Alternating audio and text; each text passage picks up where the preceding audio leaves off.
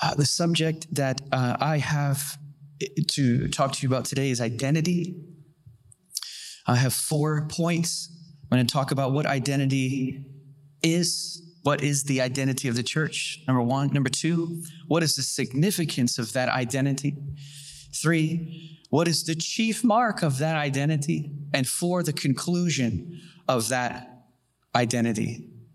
So, speaking of what is the identity of the church, I believe that the identity of the church is as the moon, it shines by borrowed light.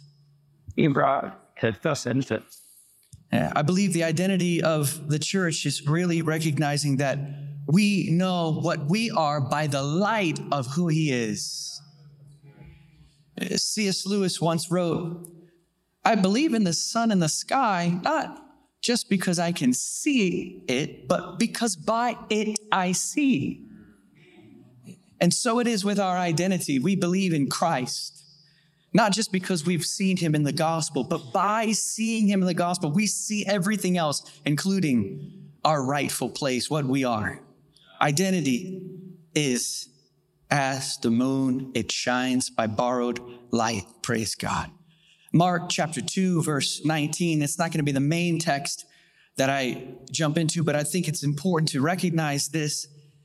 If our identity is revealed to us by sight of Christ, by the recognition of Jesus, seeing Jesus, perceiving the beauties of Jesus, we see correctly. If that's right, then this is how we realize our identity by realizing His in Mark chapter 2, verse 19, from his own mouth, you realize it's written in red. From his own mouth, by his own profession, his own confession, he calls himself something that is very significant for us understanding what we are. He calls himself the bridegroom.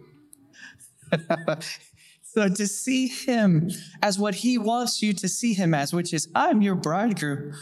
By seeing that, we realize then that makes us a bride. What is the identity of the church? Very simple. It is we are the bride of Christ. Because Christ himself has revealed himself as bridegroom. You know, there are lots of different things in the scriptures, analogies, if you will, or, or even what you'd call labels that uh, signify different attributes of our relationship with Him. For instance, you have soldier, you have farmer, you have athlete, you have um, sons of God. You have, uh, if you if you look at Galatians, you see sons of God. If you look at Ephesians, you see as well that God is revealing to us this manifestation that's coming. You look at Philippians, you see servants, and and and in Colossians, you see also a recognition of a people that have been pulled out of darkness into light. There's all kinds of different analogies to explain our relationship. But when you say bride, when you say bridegroom and bride, you are recognizing the highest understanding of God's heart. I remember, uh, you know, looking at the book of Song of Solomon, and I read a rabbi who said this The Bible is a holy book, and the book of Song of Solomon is the Holy of Holies. Or if you look at um, just understanding God's unveiling of his heart, you get to the pinnacle when you say bridegroom. So we are the bride. What is the significance of being the bride? In John chapter 3, verse 29, John the Baptist speaks of Jesus and he says, He who has the bride is the bridegroom. He who has the bride is the bridegroom. this reveals something to us. Not only that Jesus is bridegroom, we love that truth, and also that we are bride, but it shows us something specific, an explanation, if you will, of our marital belonging to him. We belong with him. Praise God. He who possesses the bride is the bride. The bride is possessed by owned by, given over to the bridegroom. Praise God. What is the significance of being a bride? We belong to him and we belong with him. I think of the story in Genesis chapter 24, verse 58, where you hit your, hit your climax there, and you have Abraham sends out a servant to find a bride for his son. And then his servant finds a bride by a well. And as he finds this bride, he begins to give gifts to the bride, signifying the goodness and riches of the bridegroom, Isaac. So he's giving these gifts that are extensions of the goodness of the bridegroom. And when the bride receives these gifts, she's asked to go marry the bridegroom or Isaac. And this question comes to her from her family at the point of the servant needing to leave and wanting to take her with him to the bridegroom. And the question comes from the family and they say, Will you go with this man? Now, the statement itself is a clear understanding are you going to go with him or not? But what it really means is this Are you willing to leave the protection and the provisions of your earthly father, the nourishment of your mother, the wonderful comforts of your siblings and your friends, the home that you've always known, all the things that you have in this. Are you willing to turn your back on all of that and now find all of that in this bridegroom? And now look to him for protection, look to him for provision, look to him for the fulfillment and gratification of life. Are you willing to turn your back on everything you've known to find that now in him? Will you go with this man? This is he who has the bride, is the bridegroom. Because for her to say, I will marry him, is to say, Now I look to find in you everything, even as our previous speaker has said, Jesus is enough. Praise God. So we see different things like um, uh, marital statements that I like I remember I went to a, marriage, uh, a, a, wedding one time with my wife, and we were sitting there in the front. This wasn't my marriage, this was another person's marriage. And the preacher says, um, forsaking all others, keeping only to thee. Speaking of the covenantal relationship with one another, forsaking all others, keeping only to thee. And when he said the words, my eyes welled up with tears. And I said, Oh Lord, I forsake all others to keep only to you. I want to find you and forget everybody else. I mean, imagine two people, they fall in love, uh, they love to be together, they start spending some time together, then they start spending all their time together. And before you know it, there's a Saturday afternoon, they're laying down in the green grass, the weather's perfect, a picnic basket, and he turns to her and he says, I love you. Will you marry me? And she turns to him and says, You know, if you marry me, that means you're saying goodbye to all the other girls. And he says, Exactly. I want only you forever. That's what it means to be married to the Lord. I turned from every other thing, trying to find satisfaction in this thing and that thing and this person and that person. Find this, that. I want now to find everything in you, my precious bridegroom. You think of certain statements like uh, Matthew chapter 10, verse 37, where Jesus says, if any man loves father or mother or more than me, he's not worthy of me. Sometimes we hear that saying, we're like, man, Jesus, that's pretty harsh. But we forget the lips through which that passed into our ears, lips flush with the blood of God. And he says, Forsake all others, keep only to me. If you're gonna love your father, your mother more than me, then you're not worthy of me. I'm God.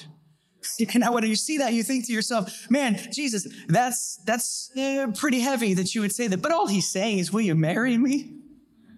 I mean, imagine a guy who kneels down to ask a woman to spend the rest of her life with him and to find all in each other and forsake everybody else and have all romantic relations and fulfillment of life with one another. He kneels down and he says like this to her. He says, will you marry me? But I just have to say one thing. I'm never going to love you as much as my mom. You know what the girl's going to be like? She's going to see this is weird and I'm going to go now. And, and in other words, all it's saying is, will you love me most? Will you love me all? Will you give me your whole heart? Am I going to be your first love? Am I the highest thing? Jesus is just saying, when he says this quote, harsh statement, he's saying, will you marry me? Let me have all your love. And then he goes on further and he says, whoever does not love me more than himself is not worthy of me. In other words, are you willing to let go of yourself for me? Do you love me that much? That you would prefer me above you? Praise God. This is marital love. You say, what is the significance? What's the significance of being called a bride? Well, it's very clear. Genesis chapter 2, you have God, God makes this reality called marital covenant. The two shall no longer be two, become one a man shall leave his father and mother and be joined to his wife. This is God creating a covenant between a man and a woman that is unlike anything else on the planet. There's not another covenant like it. It's the highest thing there is. A man and a woman being married, becoming one flesh. The loss of self in another, two becoming now no longer two, one.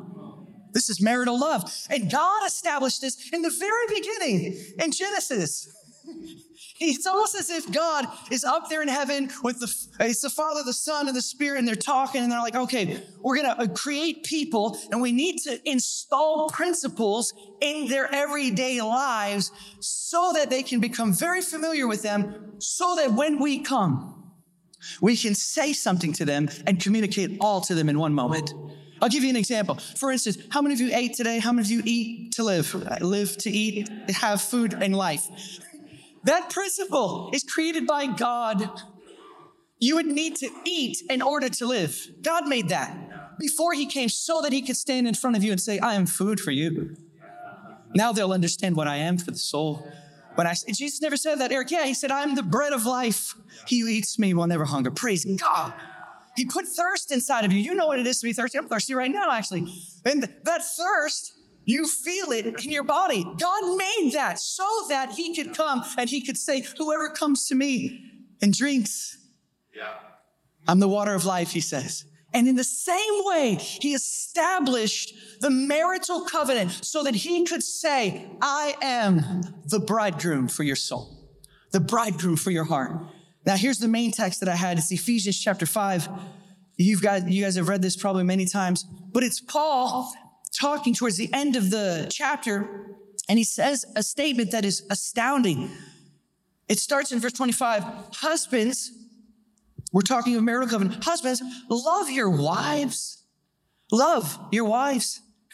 Then he says, just as Christ also loved the church.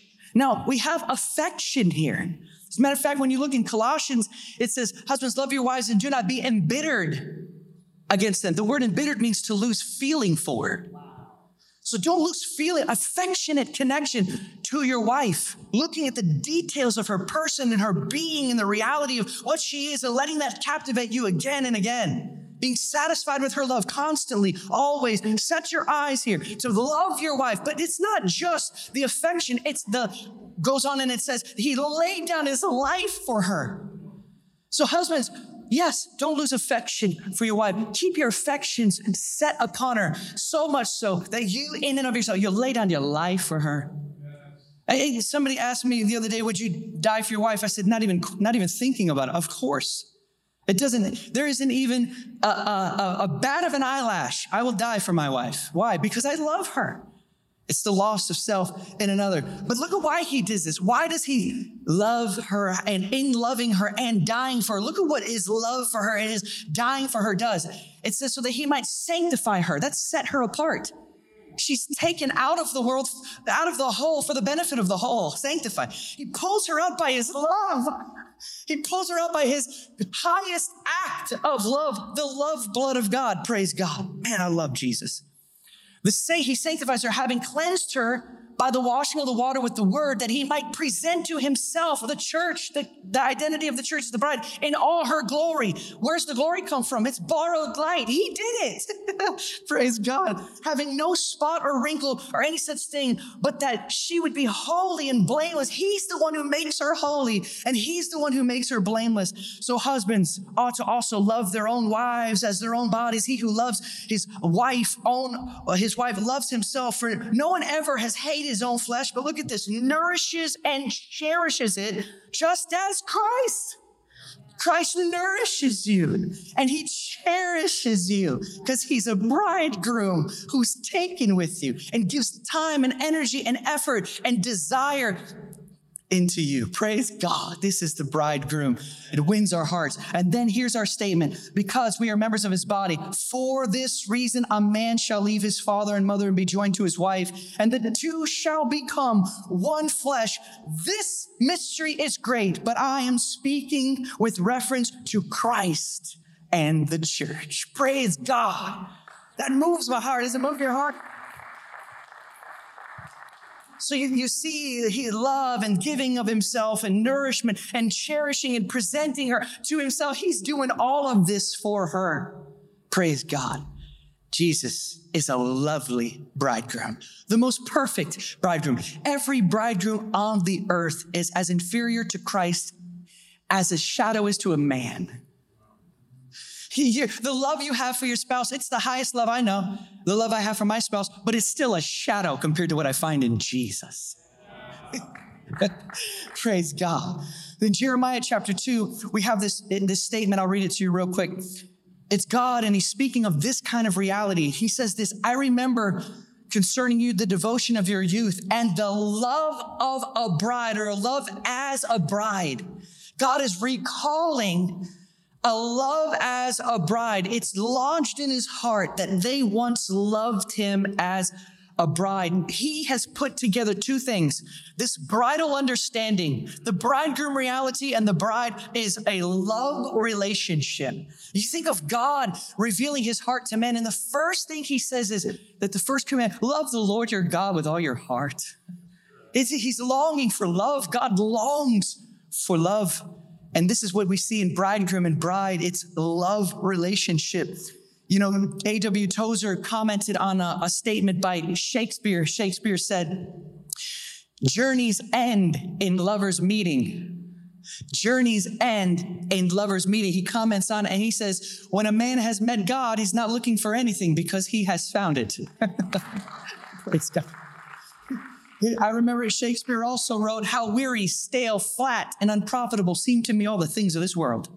What's he saying? It's talking of a man in love. He's found so much delight inside of his bride that without her, everything is weary, stale, flat, and unprofitable to him. This is the love relationship that the bride has, captivated by him, so much so that how weary, stale, flat, and unprofitable seem to me all these things of this world. His love lifts you up out of worldliness. I remember reading John Wesley said, the Christian is kept from sin by greater attractions to Christ. you know, I've been reading Jonathan Edwards' biography recently, and he said this outstanding statement. He said that the work of the Spirit, listen to this, the work of the Spirit is to make the attributes of God manifested in Christ delightful objects of contemplation.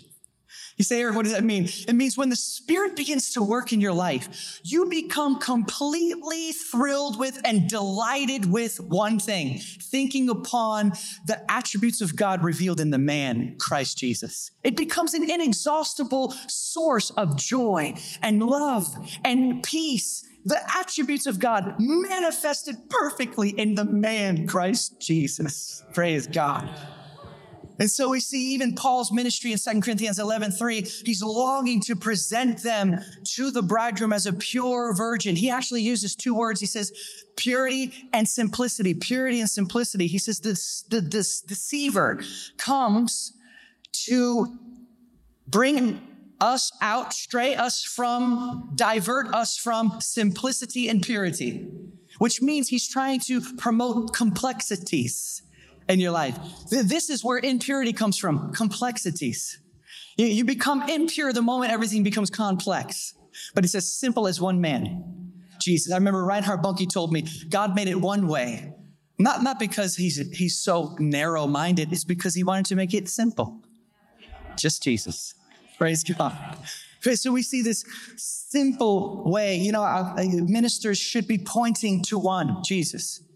Jesus. He's as as uh, she was saying earlier. Elena was saying earlier. Jesus. He's the one who who saves. And I remember reading Richard Sibbes. He wrote, "Ministers who seek to draw people after themselves are flirting with Christ's bride."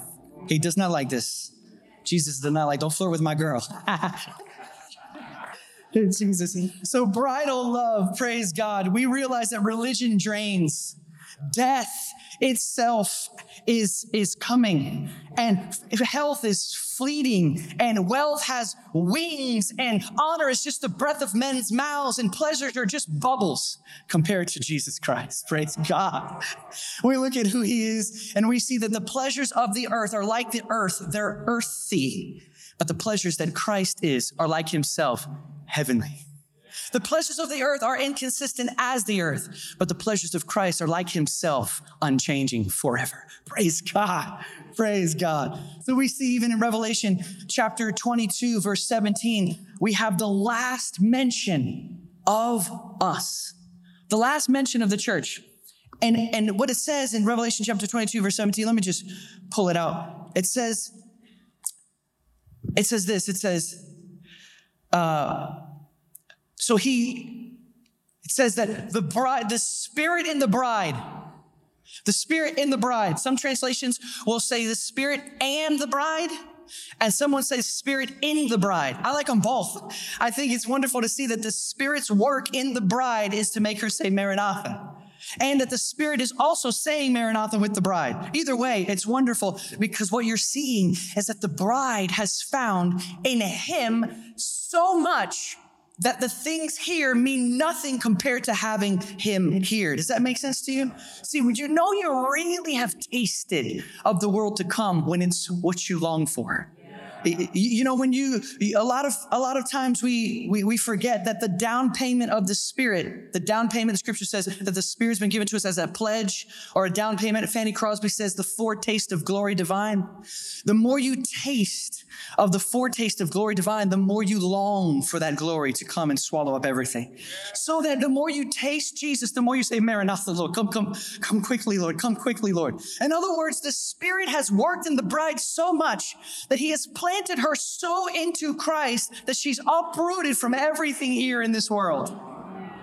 No matter what earthly situation you give to me here, it's inferior to you coming here. Praise God. It reminds me of Philippians chapter one, when you, when you see Paul is debating whether or not he should stay on in the body or if he should just go ahead and die. He says, it's better for you that I stay so I can minister to you. He's like, but to be with Christ is far better. He says, and which shows us something that he didn't say to go to heaven is far better.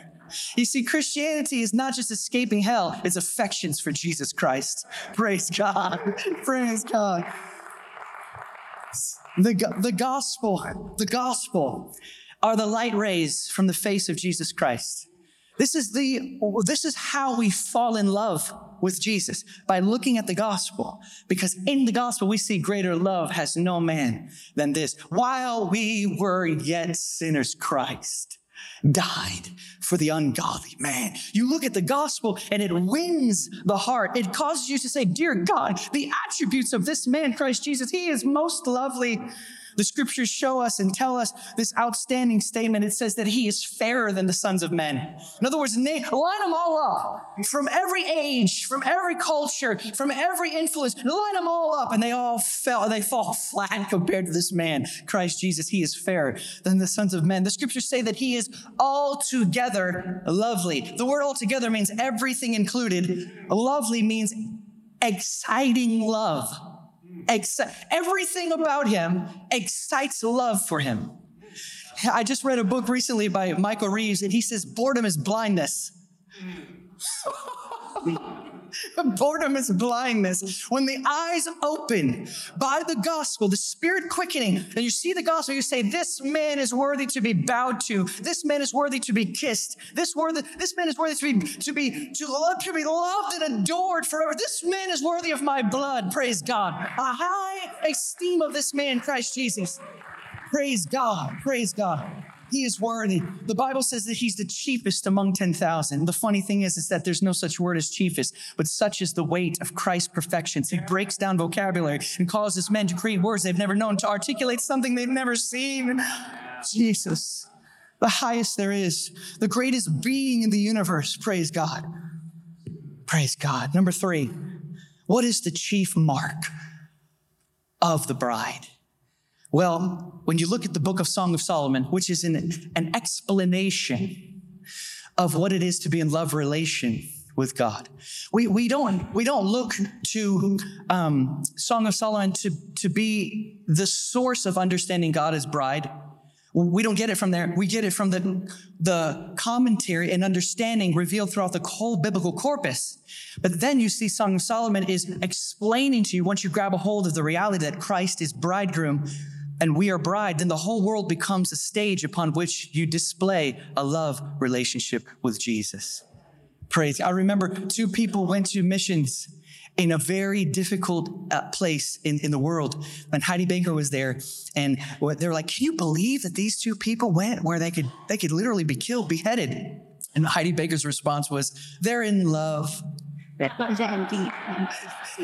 Uh, in other words, listen, there's a divine complacency that says, a good complacency, not how as we see it. We see complacency these days as something bad. And the old church, they didn't say that. They used complacency as great satisfaction with God, which means send me wherever you want, give me whatever you want, keep me, put me on the shelf. It doesn't matter. I have you, praise God. Mother Basilea Schlink said, You are here. What more could I ask for? I have your presence in my life, praise God. So, what is this distinguishing mark? Well, I believe that it's this lovers love to be alone. They instinctively seek retreat, a retreat in which no other voice is heard and no other face is seen. Hide in the cleft of the rock. Let me see your face. Let me hear your voice. Praise God. They, they're lovesick, as the Bible says in Song of Solomon, chapter 2, verse 8. This word lovesick was not coined by Shakespeare. This is God's word, stolen by Shakespeare. The sickness of love. Lovesick. What does it mean? Well, if you look it up in the Urban Dictionary, it's defined as this to be so in love that you're unable to act normally. Praise God. He's saying, Eric, I just don't know if that's right. Well, that's what happened to me. Isn't it what happened to you? After you fell in love with Jesus, you were unable to act normally. You say, well, how, how, how am I unable to act normally? Jesus says, if you love me, you keep my commandments. That's not normal for me until I fell in love with Jesus. Praise God. Praise God. That's the work of love in the human heart to cause you to gladly bow your knee and worship Him alone. See, well, the bride, she realizes that if the sun doesn't shine, all the candles in the world can't make it day. In other words, this is the, the downfall of mankind. They're trying to light as many candles as they can to bring out the light of the sun, but it'll never work. We need the Christ to be the full sight. In other words, some people are saying, if I just get married, pff, I'll be happy. If I just get more money, pff, I'll be happy. They're lighting candles. If I just get a better house, if I can just get more notoriety, if I can get more subscribers, if people start buying my book, if no matter what, all these things, we start lighting these candles and we realize quickly that even if you get them all, they still can't do what Jesus' shining face can do. Praise God. Praise God. Praise God. Praise God. Praise God. Praise God. Jesus is real. Praise God. Jesus is alive. Praise God. Jesus is with us. Praise God. Praise God. So I look at history and I see that enjoyment and satisfaction in God mark, mark the bride that her chief joy in life is him. She's lost everything else just to find everything in him. I think of things like, like Robert Murray M'Cheyne, who said this. He said, An hour with God is worth a lifetime with any man, which shows us that his presence is better than all the people in the world. Praise God. Or you look at some, something like David Brainerd, who's dying of tuberculosis, I might add. He's dying, coughing up pieces of his lungs. And there he is sitting on his desk, writing in his journal as he did so often, smiling with probably red teeth. And he says, An hour with God infinitely excels all the pleasures and delights of this lower world. What is that? That's called bridal Christianity. That's called bridegroom love. That's called bridal bride. Praise God. I look at Samuel Rutherford, who's put in prison for preaching the gospel. And he says, They thought that they put me in prison, but his presence makes this prison a palace to me. He says, he writes in his journal, he said, they put chains, they put chains on me and my chains are gold, praise God. He said they, they laid me in this dungeon, but they didn't know they laid my head upon his chest. Praise God. What is that? Bridal Christianity. A love for Jesus that realizes that everything is in him. Praise God. Regardless of what happens to us in this life. Richard Wurmbrand has put 14 feet beneath the earth for seven years in solitary confinement, fed one slice of bread a week. He's dying slowly. He hears no sounds. He sees no colors. He's, he's trying to pray the Lord's Prayer. He can't even remember it. So he would just begin to say things like, I love you, Jesus. I love you. When he's released from prison, he says this about his time in solitary confinement. He says, They gave me chains, but they didn't know that they gave me cymbals with which to praise his name. he gets out of there and he said, They say, Wasn't it the worst experience in your life? He says, No, no, no. To be without Christ's presence is the worst experience. And then he goes on further and he says, When we were in prison, we knew the kisses of the bridegroom and his caresses. It was the most beautiful time of my life, he says. What is that? Bridegroom and bride, love relationship that lifts you out from underneath the heaviness and weights of this world, where you begin to taste the world to come, even in this. When you say, Eric, is this possible? Oh, gazing at Christ in the gospel wins the heart. And you begin to see his attributes and you see his character, and he causes your heart to love him so much that it rips you out from underneath the influence of the lower things, the things of this world. Charles Spurgeon writes, It is worthwhile to have lived, if for nothing else, than to have had a half an hour's fellowship with God. Did you hear those words? Listen to this one more time. First time I read this, I wept. He said, It is worthwhile to have lived, if for nothing else, than to have had a half an hour's fellowship with God. That's bliss on the earth. Madame Guyon, she writes that when she was put in prison, she began to worship the Lord until every stone in her cell shone like a ruby. His presence. Praise God. I look at different things in, in this Christian life that are ours, and, I, and I'm like, what is this? What is this? Charles Spurgeon said, Are you the bride of Christ, yet content to live without his presence? Oh, to be with him, to enjoy him, the highest delight there is, to have him. A sobering statement comes from the mouth of John Owen. He writes, If Christ is not heaven to you now, he shall not be hereafter. What's he saying? He's saying, Find him, see him, experience him, love him, enjoy him, find heaven here, even now, with Christ. A.W. Tozer said, when the eyes of the heart looking out meet the eyes of God looking in, right there, heaven has begun upon the earth. Say, Eric, what is the chief mark of the bridegroom? Or the chief mark of the bride? The chief mark of the bride is the bridegroom himself. I'm obsessed, taken with this, what the bride says. I'm obsessed and taken with him. Praise God. So, my final conclusion is this you know, I once heard a, a story of a, a little boy, and he's trying his best to get away from his shadow, and he's turning and twisting and jumping around. And he's trying to get away from his shadow, and he realizes quickly this is not going to happen. His father sees that he's twisting and turning and sweating and striving to get away from his shadow. And the father grabs him by his shoulders and he turns him to face the sun. And right then, his shadow is cast behind him and is no more seen.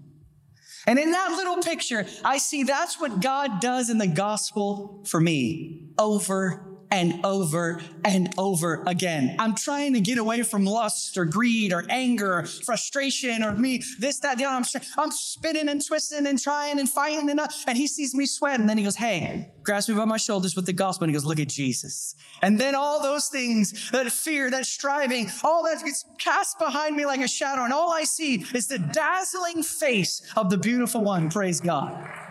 Oh, praise God. So this is my, my final point, and uh, and uh, we'll be done here. it's that what is the conclusion of the bride's identity? It is this: knowing that she is so loved and desired, she is captivated by no one else and nothing else. And because of this, time with him is more important to her than anything else. She's labeled by the fact that she loves his word more than what anybody else has to say. And lastly, his will is more important to her than her own will. I, I, like to think about it like this like a guy who loves McDonald's and he falls in love with a girl who loves Wendy's. And he looks at her and he goes, Where you wanna, where you where do you wanna go eat? He's like, Let's go to McDonald's. And then she looks at him and she goes, Can we go to can we go to Wendy's? She's, he's bat her eyes. He looks at how beautiful her eyes are. He's leveled with her eyes and he's like, Yeah, we'll go to Wendy's. he gladly gives up what he wants and likes for her pleasure. Praise God. That's love. And as we are falling in love with this beautiful man, this beautiful man, we begin to quickly say, Lord, not my will but yours be done. So nothing captivates the heart like Jesus. You say, Eric, but you know, I have a person in my life that really has more of my attention than Jesus. I'll tell you this, he didn't bleed for you. I have a pursuit in my life that has more of my attention than God. Well, I'll tell you this, that pursuit did not pursue you from heaven to earth, into the grave, and then up from the grave and back into heaven to bring you there. And nothing compares to him. You, you say, Eric, but time with him, more important than anything else, really? Well, can anyone else, else pour heaven into your soul? can anyone else take you into bliss beyond compare?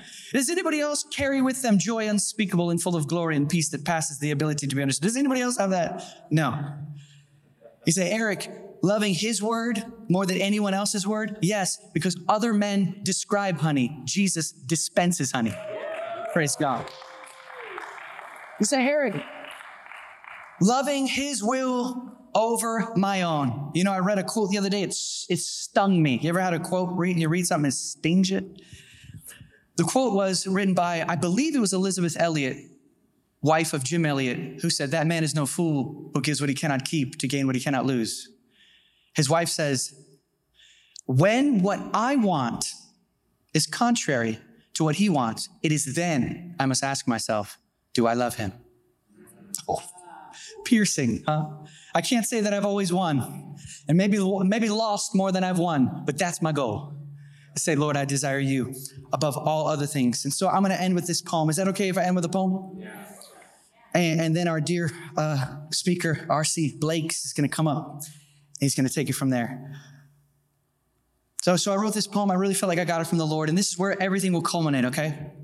Jesus would say to you today, Myself, Myself I present to you as one sent to you, mocked and rent for you, blood spent for you, death sentenced to cross, shame and grave. Oh, let me save you again. Only I can mend through the spirit that I send. So come to me, be one with me, unto me live and give your soul and you'll be whole and you'll know my father. Are there any others with affections greater than mothers, deeper than lovers? I'll smother your sins away, cover you with my pinions and lay you on my chest. Quieted rest, ended quest, stilled and caressed Oh, I'm the best for you. Victory through making you new by a love you've never known with a substance I alone am, for I am the Son of Man. Marry me. Let me be all to thee. None can be what I can be. Give ears to hear and eyes to see. Thrill your soul with ecstasies and fill your heart with joy and peace. Make internal wars to cease. Lift you above life's miseries. Take you into my victories. Love you now and endlessly and marry you eternally. Praise God. Praise God. Father, we thank you for Jesus. We worship Jesus. We praise you. We honor you. We give you glory and honor. There's nobody like you. And we just ask that today, freshly, the Spirit would unveil our eyes and cause us to see the attributes of God manifested in the person of Jesus Christ, delightful objects of contemplation. Praise God. Praise God.